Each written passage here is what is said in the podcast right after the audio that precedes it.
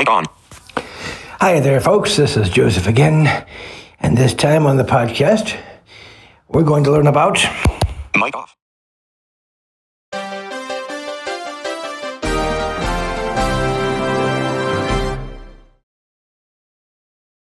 Mic on. Pad 2 loaded with applause. Adjustable. the plagues of Egypt. Mic off.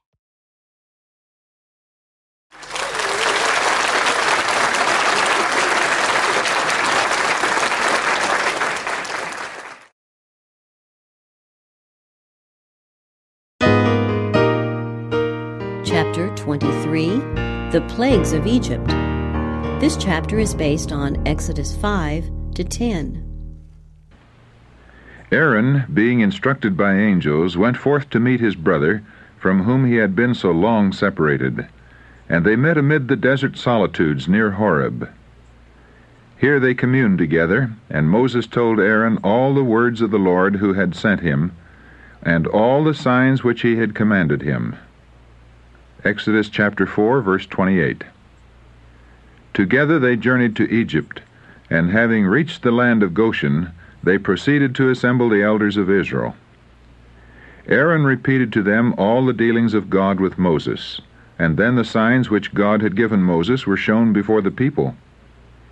The people believed, and when they heard that the Lord had visited the children of Israel, and that he had looked upon their affliction, then they bowed their heads and worshipped. Verse 31 Moses had been charged also with a message for the king. The two brothers entered the palace of the Pharaohs as ambassadors from the King of Kings, and they spoke in his name. Thus saith Jehovah, God of Israel, Let my people go, that they may hold a feast unto me in the wilderness. Who is Jehovah that I should obey his voice to let Israel go? demanded the monarch. I know not Jehovah, neither will I let Israel go. Their answer was, The God of the Hebrews hath met with us. Let us go, we pray thee, three days' journey into the desert, and sacrifice unto the Lord our God, lest he fall upon us with pestilence or with the sword. Tidings of them and of the interest they were exciting among the people had already reached the king. His anger was kindled. Wherefore do ye, Moses and Aaron, let the people from their works? He said, Get you unto your burdens. Already the kingdom had suffered loss by the interference of these strangers. At thought of this, he added, Behold, the people of the land now are many, and ye make them rest from their burdens. In their bondage, the Israelites had to some extent lost the knowledge of God's law, and they had departed from its precepts. The Sabbath had been generally disregarded, and the exactions of their taskmasters made its observance apparently impossible. But Moses had shown his people that obedience to God was the first condition of deliverance, and the efforts made to restore the observance of the Sabbath had come to the notice of their oppressors. The king, thoroughly roused, suspected the Israelites of a design to revolt from his service. Disaffection was the result of idleness. He would see that no time was left them for dangerous scheming, and he at once adopted measures to tighten their bonds and crush out their independent spirit. The same day, orders were issued that rendered their labor still more cruel and oppressive. The most common building material of that country was sun dried brick. The walls of the finest edifices were made of this, and then faced with stone, and the manufacture of brick employed great numbers of the bondmen. Cut straw being intermixed with the clay to hold it together, large quantities of straw were required for the work. The king now directed that no more straw be furnished. The laborers must find it for themselves, while the same amount of brick should be exacted. This order produced great distress among the Israelites throughout the land. The Egyptian taskmasters had appointed Hebrew officers to oversee the work of the people, and these officers were responsible for the labor performed by those under their charge. When the requirement of the king was put in force, the people scattered themselves throughout the land to gather stubble instead of straw. but they found it impossible to accomplish the usual amount of labor. For this failure, the Hebrew officers were cruelly beaten. These officers supposed that their oppression came from their taskmasters and not from the king himself, and they went to him with their grievances. Their remonstrance was met by Pharaoh with a taunt Ye are idle, ye are idle. Therefore ye say, Let us go and do sacrifice to the Lord. They were ordered back to their work, with the declaration that their burdens were in no case to be lightened. Returning, they met Moses and Aaron and cried out to them, The Lord look upon you and judge, because ye have made our Saviour to be abhorred in the eyes of Pharaoh, and in the eyes of his servants, to put a sword in their hand to slay us. As Moses listened to these reproaches, he was greatly distressed. The sufferings of the people had been much increased. All over the land a cry of despair went up from old and young, and all united in charging upon him the disastrous change in their condition. In bitterness of soul he went before God with the cry, Lord, wherefore hast thou so evil entreated this people? Why is it that thou hast sent me? For since I came to Pharaoh to speak in thy name, he hath done evil to this people. Neither hast thou delivered thy people at all. The answer was, Now shalt thou see what I will do to Pharaoh. For with a strong hand shall he let them go, and with a strong hand shall he drive them out of his land. Again he was pointed back to the covenant which God had made with the fathers, and was assured that it would be fulfilled. During all the years of servitude in Egypt, there had been among the Israelites some who adhered to the worship of Jehovah. These were sorely troubled as they saw their children daily witnessing the abominations of the heathen, and even bowing down to their false gods. In their distress they cried unto the Lord for deliverance from the Egyptian yoke, that they might be freed from the corrupting influence of idolatry. They did not conceal their faith, but declared to the Egyptians that the object of their worship was the Maker of heaven and earth, the only true and living God. They rehearsed the evidences of his existence and power, from creation down to the days of Jacob. The Egyptians thus had an opportunity to become acquainted with the religion of the Hebrews, but disdaining to be instructed by their slaves, they tried to seduce the worshippers of God by promises of reward, and, this failing, by threats and cruelty. The elders of Israel endeavored to sustain the sinking faith of their brethren by repeating the promises made to their fathers and the prophetic words of Joseph before his death, foretelling their deliverance from Egypt. Some would listen and believe. Others, looking at the circumstances that surrounded them, refused to hope. The Egyptians, being informed of what was reported among their bondmen, derided their expectations and scornfully denied the power of their God. They pointed to their situation as a nation of slaves and tauntingly said, If your God is just and merciful, and possesses power above that of the Egyptian gods, why does he not make you a free people?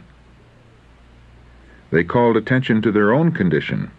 They worshipped deities termed by the Israelites false gods, yet they were a rich and powerful nation.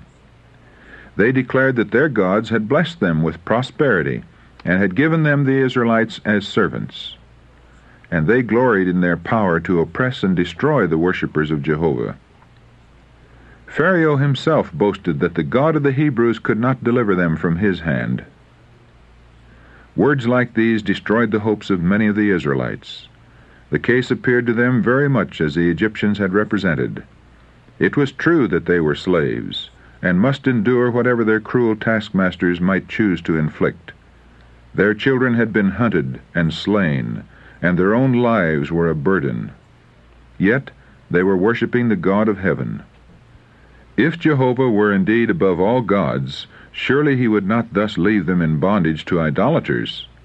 But those who were true to God understood that it was because of Israel's departure from him, because of their disposition to marry with heathen nations, thus being led into idolatry, that the Lord had permitted them to become bondmen and they confidently assured their brethren that he would soon break the yoke of the oppressor. The Hebrews had expected to obtain their freedom without any special trial of their faith, or any real suffering or hardship. but they were not yet prepared for deliverance. They had little faith in God, and were unwilling patiently to endure their afflictions until he should see fit to work for them. Many were content to remain in bondage rather than meet the difficulties attending removal to a strange land, and the habits of some had become so much like those of the Egyptians that they preferred to dwell in Egypt. Therefore the Lord did not deliver them by the first manifestation of his power before Pharaoh. He overruled events more fully to develop the tyrannical spirit of the Egyptian king and also to reveal himself to his people. Beholding his justice, his power, and his love, they would choose to leave Egypt and give themselves to his service.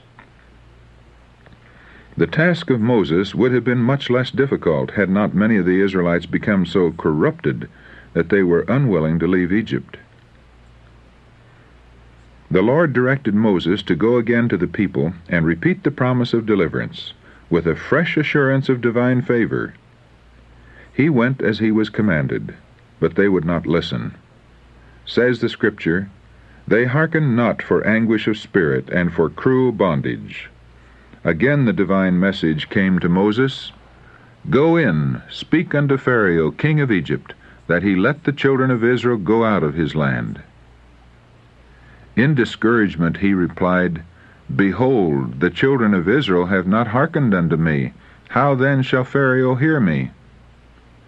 He was told to take Aaron with him and go before Pharaoh, and again demand that he send the children of Israel out of his land. He was informed that the monarch would not yield until God should visit judgments upon Egypt, and bring out Israel by the signal manifestation of his power. Before the infliction of each plague, Moses was to describe its nature and effects, that the king might save himself from it if he chose. Every punishment rejected would be followed by one more severe, until his proud heart would be humbled, and he would acknowledge the Maker of heaven and earth as the true and living God. The Lord would give the Egyptians an opportunity to see how vain was the wisdom of their mighty men, how feeble the power of their gods, when opposed to the commands of Jehovah. He would punish the people of Egypt for their idolatry and silence their boasting of the blessings received from their senseless deities. God would glorify his own name, that other nations might hear of his power and tremble at his mighty acts, and that his people might be led to turn from their idolatry and render him pure worship. Again Moses and Aaron entered the lordly halls of the king of Egypt. There, surrounded by lofty columns and glittering adornments, by the rich paintings and sculptured images of heathen gods, before the monarch of the most powerful kingdom then in existence, stood the two representatives of the enslaved race to repeat the command from God for Israel's release. The king demanded a miracle in evidence of their divine commission. Moses and Aaron had been directed how to act in case such a demand should be made, and Aaron now took the rod and cast it down before Pharaoh it became a serpent. The monarch sent for his wise men and the sorcerers, who cast down every man his rod, and they became serpents. But Aaron's rod swallowed up their rods. Then the king, more determined than before, declared his magicians equal in power with Moses and Aaron. He denounced the servants of the Lord as impostors, and felt himself secure in resisting their demands. Yet while he despised their message, he was restrained by divine power from doing them harm. It was the hand of God, and no human influence or power, possessed by Moses and Aaron, that wrought the miracles which they showed before Pharaoh.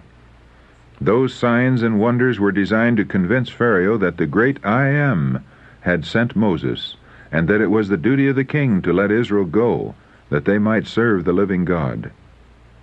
The magicians also showed signs and wonders, for they wrought not by their own skill alone, but by the power of their god, Satan, who assisted them in counterfeiting the work of Jehovah.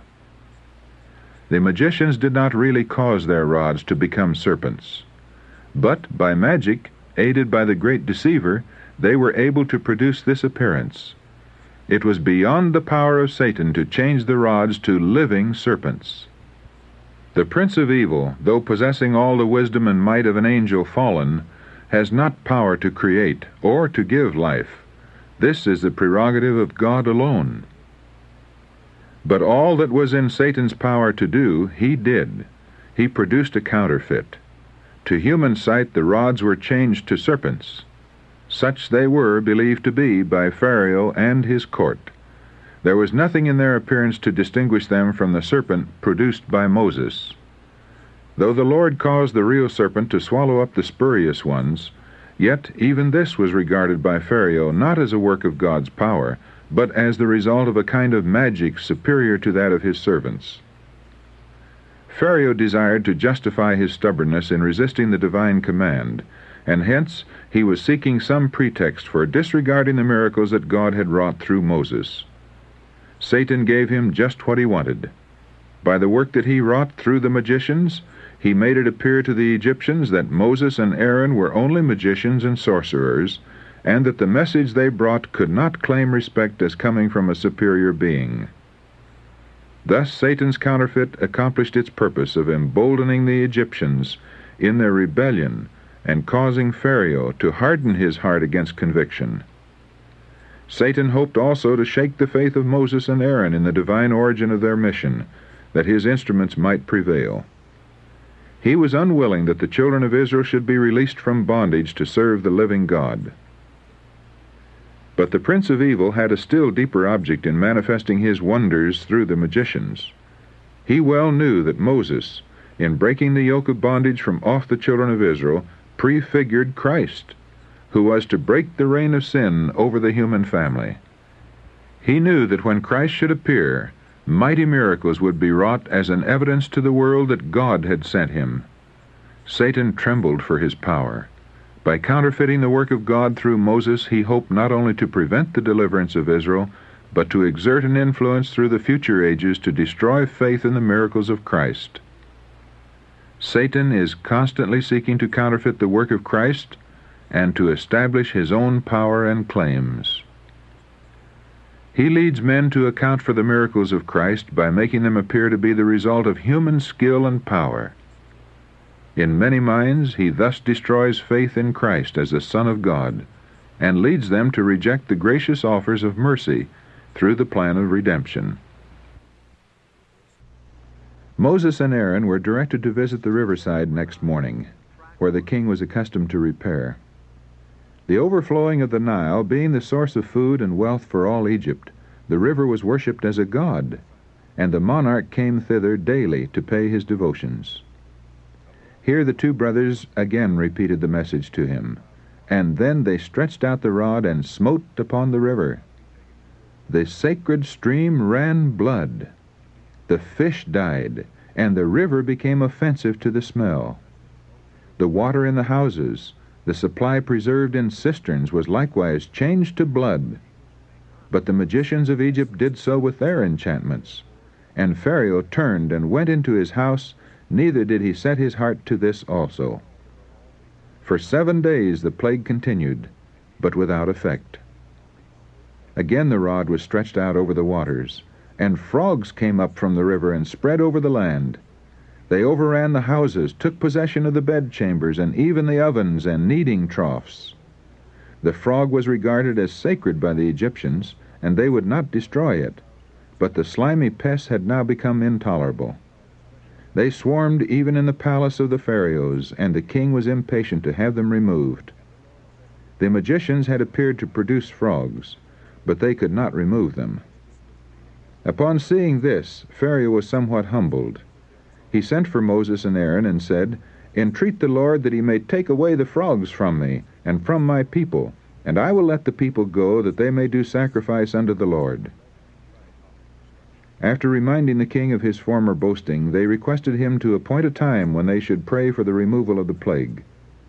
He set the next day, secretly hoping that in the interval the frogs might disappear themselves, and, thus save him from the bitter humiliation of submitting to the God of Israel. The plague, however, continued till the time specified, when throughout all Egypt the frogs died, but their putrid bodies which remained polluted the atmosphere. The Lord could have caused them to return to dust in a moment, But he did not do this, lest after their removal the king and his people should pronounce it the result of sorcery or enchantment, like the work of the magicians. The frogs died, and were then gathered together in heaps. Here the king and all Egypt had evidence which their vain philosophy could not gainsay, that this work was not accomplished by magic, but was a judgment from the God of heaven. When Pharaoh saw that there was respite, he hardened his heart. At the command of God, Aaron stretched out his hand, and the dust of the earth became lice throughout all the land of Egypt. Pharaoh called upon the magicians to do the same, but they could not. The work of God was thus shown to be superior to that of Satan. The magicians themselves acknowledged, This is the finger of God. But the king was still unmoved. Appeal and warning were ineffectual, and another judgment was inflicted. The time of its occurrence was foretold that it might not be said to have come by chance. Flies filled the houses and swarmed upon the ground, so that the land was corrupted by reason of the swarms of flies. These flies were large and venomous, and their bite was extremely painful to man and beast. As had been foretold, this visitation did not extend to the land of Goshen. Pharaoh now offered the Israelites permission to sacrifice in Egypt, but they refused to accept such conditions. It is not meet, said Moses. Lo, shall we sacrifice the abomination of the Egyptians before their eyes, and will they not stone us? The animals which the Hebrews would be required to sacrifice were among those regarded as sacred by the Egyptians, and such was the reverence in which these creatures were held, that to slay one even accidentally, was a crime punishable with death. It would be impossible for the Hebrews to worship in Egypt without giving offense to their masters. Moses again proposed to go three days' journey into the wilderness. The monarch consented, and begged the servants of God to entreat that the plague might be removed. They promised to do this, but warned him against dealing deceitfully with them. The plague was stayed, but the king's heart had become hardened by persistent rebellion, and he still refused to yield. A more terrible stroke followed. Murrain upon all the Egyptian cattle that were in the field. Both the sacred animals and the beasts of burden, kine and oxen and sheep, horses and camels and asses, were destroyed. It had been distinctly stated that the Hebrews were to be exempt, and Pharaoh on sending messengers to the home of the Israelites, proved the truth of this declaration of Moses.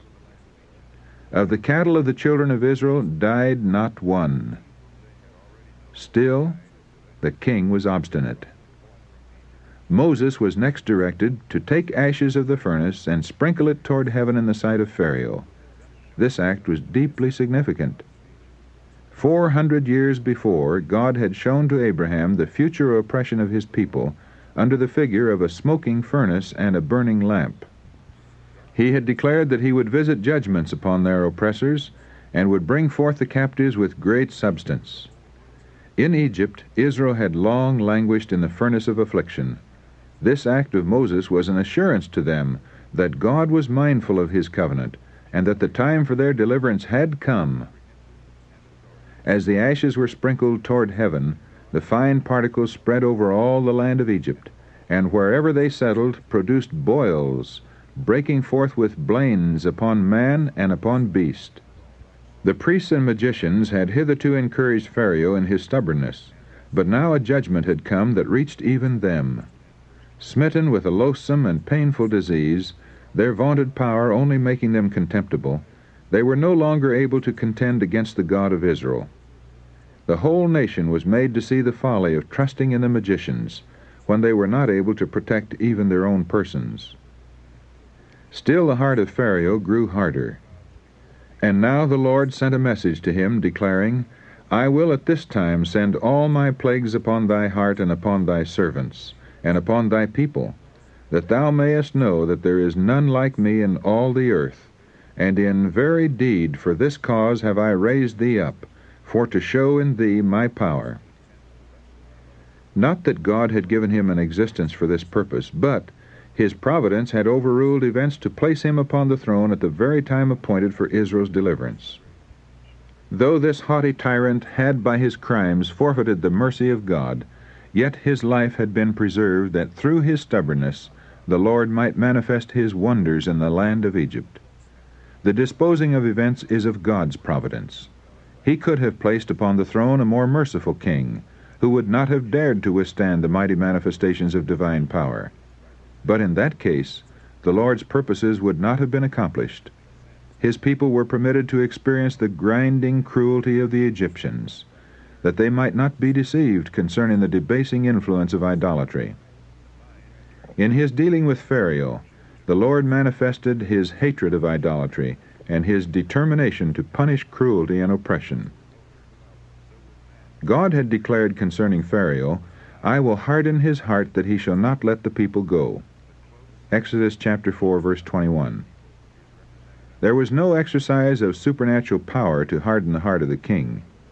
God gave to Pharaoh the most striking evidence of divine power, but the monarch stubbornly refused to heed the light. Every display of infinite power rejected by him rendered him the more determined in his rebellion. The seeds of rebellion that he sowed when he rejected the first miracle produced their harvest. As he continued to venture on in his own course, going from one degree of stubbornness to another, his heart became more and more hardened until he was called to look upon the cold, dead faces of the firstborn. God speaks to men through his servants, giving cautions and warnings and rebuking sin. He gives to each an opportunity to correct his errors before they become fixed in the character. But if one refuses to be corrected, divine power does not interpose to counteract the tendency of his own action. He finds it more easy to repeat the same course. He is hardening the heart against the influence of the Holy Spirit. A further rejection of light places him where a far stronger influence will be ineffectual to make an abiding impression. He who has once yielded to temptation will yield more readily the second time. Every repetition of the sin lessens his power of resistance, blinds his eyes, and stifles conviction. Every seed of indulgence sown will bear fruit. God works no miracle to prevent the harvest. Whatsoever a man soweth, that shall he also reap. Galatians chapter 6, verse 7. He who manifests an infidel hardihood, a stolid indifference to divine truth, is but reaping the harvest of that which he has himself sown. It is thus that multitudes come to listen with stoical indifference to the truths that once stirred their very souls. They sowed neglect and resistance to the truth, and such is the harvest which they reap. Those who are quieting a guilty conscience with the thought that they can change a course of evil when they choose, that they can trifle with the invitations of mercy, and yet be again and again impressed, take this course at their peril. They think that after casting all their influence on the side of the great rebel, in a moment of utmost extremity, when danger compasses them about, they will change leaders. But this is not so easily done. The experience, the education, the discipline of a life of sinful indulgence has so thoroughly molded the character that they cannot then receive the image of God. Had no light shone upon their pathway, the case would have been different. Mercy might interpose and give them an opportunity to accept her overtures. But after light has been long rejected and despised, it will be finally withdrawn. A plague of hail was next threatened upon Pharaoh with the warning, Send therefore now and gather thy cattle, and all that thou hast in the field. For upon every man and beast which shall be found in the field and shall not be brought home, the hail shall come down upon them, and they shall die. Rain or hail was unusual in Egypt, and such a storm as was foretold had never been witnessed. The report spread rapidly, and all who believed the word of the Lord gathered in their cattle, while those who despised the warning left them in the field. Thus, in the midst of judgment, the mercy of God was displayed. The people were tested, and it was shown how many had been led to fear God by the manifestation of His power. The storm came as predicted, thunder and hail and fire mingled with it, very grievous, such as there was none like it in all the land of Egypt since it became a nation. and the hail smote throughout all the land of Egypt, all that was in the field, both man and beast. And the hail smote every herb of the field, and brake every tree of the field. Ruin and desolation marked the path of the destroying angel. The land of Goshen alone was spared. It was demonstrated to the Egyptians that the earth is under the control of the living God, that the elements obey His voice, and that the only safety is in obedience to Him. All Egypt trembled before the awful outpouring of divine judgment. Pharaoh hastily sent for the two brothers and cried out, I have sinned this time. The Lord is righteous, and I and my people are wicked. Entreat the Lord, for it is enough that there be no more mighty thunderings and hail, and I will let you go, and ye shall stay no longer. The answer was, As soon as I am gone out of the city, I will spread abroad my hands unto the Lord, and the thunder shall cease, neither shall there be any more hail, that thou mayest know how that the earth is the Lord's. But as for thee and thy servants, I know that ye will not yet fear the Lord God. Moses knew that the contest was not ended. Pharaoh's confessions and promises were not the effect of any radical change in his mind or heart, but were wrung from him by terror and anguish. Moses promised, however, to grant his request, for he would give him no occasion for further stubbornness. The prophet went forth, unheeding the fury of the tempest, and Pharaoh and all his host were witnesses to the power of Jehovah to preserve his messenger. Having passed without the city, Moses spread abroad his hands unto the Lord, and the thunders and hail ceased, and the rain was not poured upon the earth. But no sooner had the king recovered from his fears than his heart returned to its perversity. Then the Lord said unto Moses, Go in unto Pharaoh, for I have hardened his heart and the heart of his servants, that I might show these my signs before him, and that thou mayest tell in the ears of thy son and of thy son's son what things I have wrought in Egypt, and my signs which I have done among them, that ye may know how that I am Jehovah. The Lord was manifesting his power to confirm the faith of Israel in him as the only true and living God. He would give unmistakable evidence of the difference he placed between them and the Egyptians, and would cause all nations to know that the Hebrews, whom they had despised and oppressed, were under the protection of the God of heaven. Moses warned the monarch that if he still remained obstinate, a plague of locusts would be sent, which would cover the face of the earth and eat up every green thing that remained. They would fill the houses, even the palace itself. Such a scourge, he said, as neither thy fathers nor thy fathers' fathers have seen, since the day that they were upon the earth unto this day. The counselors of Pharaoh stood aghast. The nation had sustained great loss in the death of their cattle. Many of the people had been killed by the hail. The forests were broken down and the crops destroyed. They were fast losing all that had been gained by the labor of the Hebrews. The whole land was threatened with starvation. Princes and courtiers pressed about the king and angrily demanded, How long shall this man be a snare unto us? Let the men go, that they may serve the Lord their God. Knowest thou not yet that Egypt is destroyed?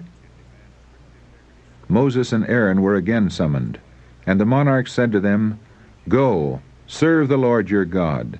But who are they that shall go? The answer was, We will go with our young and with our old, with our sons and with our daughters, with our flocks and with our herds will we go, for we must hold a feast unto the Lord. The king was filled with rage. Let the Lord be so with you, he cried, as I will let you go, and your little ones. Look to it, for evil is before you. Not so. Go now, ye that are men, and serve the Lord, for that ye did desire. And they were driven out from Pharaoh's presence. Pharaoh had endeavored to destroy the Israelites by hard labor, but he now pretended to have a deep interest in their welfare and a tender care for their little ones. His real object was to keep the women and children as surety for the return of the men. Moses now stretched forth his rod over the land, and an east wind blew and brought locusts. Very grievous were they. Before them there were no such locusts as they, neither after them shall be such. They filled the sky till the land was darkened, and devoured every green thing remaining. Pharaoh sent for the prophets in haste and said, I have sinned against the Lord your God, and against you. Now therefore forgive, I pray thee, my sin only this once, and entreat the Lord your God that he may take away from me this death only. They did so, and a strong west wind carried away the locusts toward the Red Sea. Still, the king persisted in his stubborn resolution. The people of Egypt were ready to despair. The scourges that had already fallen upon them seemed almost beyond endurance, and they were filled with fear for the future. The nation had worshipped Pharaoh as a representative of their God, but many were now convinced that he was opposing himself to one who made all the powers of nature the ministers of his will. The Hebrew slaves, so miraculously favored, were becoming confident of deliverance. Their taskmasters dared not oppress them as heretofore. Throughout Egypt there was a secret fear that the enslaved race would rise and avenge their wrongs. Everywhere men were asking with bated breath, What will come next? Suddenly, a darkness settled upon the land, so thick and black that it seemed a darkness which may be felt. Not only were the people deprived of light, but the atmosphere was very oppressive, so that breathing was difficult. They saw not one another, neither rose any from his place for three days, but all the children of Israel had light in their dwellings. The sun and moon were objects of worship to the Egyptians. In this mysterious darkness the people and their gods alike were smitten by the power that had undertaken the cause of the bondmen. Yet, fearful as it was, this judgment is an evidence of God's compassion and his unwillingness to destroy. He would give the people time for reflection and repentance before bringing upon them the last and most terrible of the plagues. Fear at last wrung from Pharaoh a further concession. At the end of the third day of darkness he summoned Moses, and consented to the departure of the people, provided the flocks and herds were permitted to remain. There shall not an hoof be left behind, replied the resolute Hebrew. We know not with what we must serve the Lord until we come thither. The king's anger burst forth beyond control. Get thee from me, he cried. Take heed to thyself. See my face no more, for in that day that thou seest my face thou shalt die. The answer was, Thou hast spoken well. I will see thy face again no more. The man Moses was very great in the land of Egypt, in the sight of Pharaoh's servants, and in the sight of the people. Moses was regarded with awe by the Egyptians. The king dared not harm him, for the people looked upon him as alone possessing power to remove the plagues. They desired that the Israelites might be permitted to leave Egypt. It was the king and the priests that opposed to the last the demands of Moses.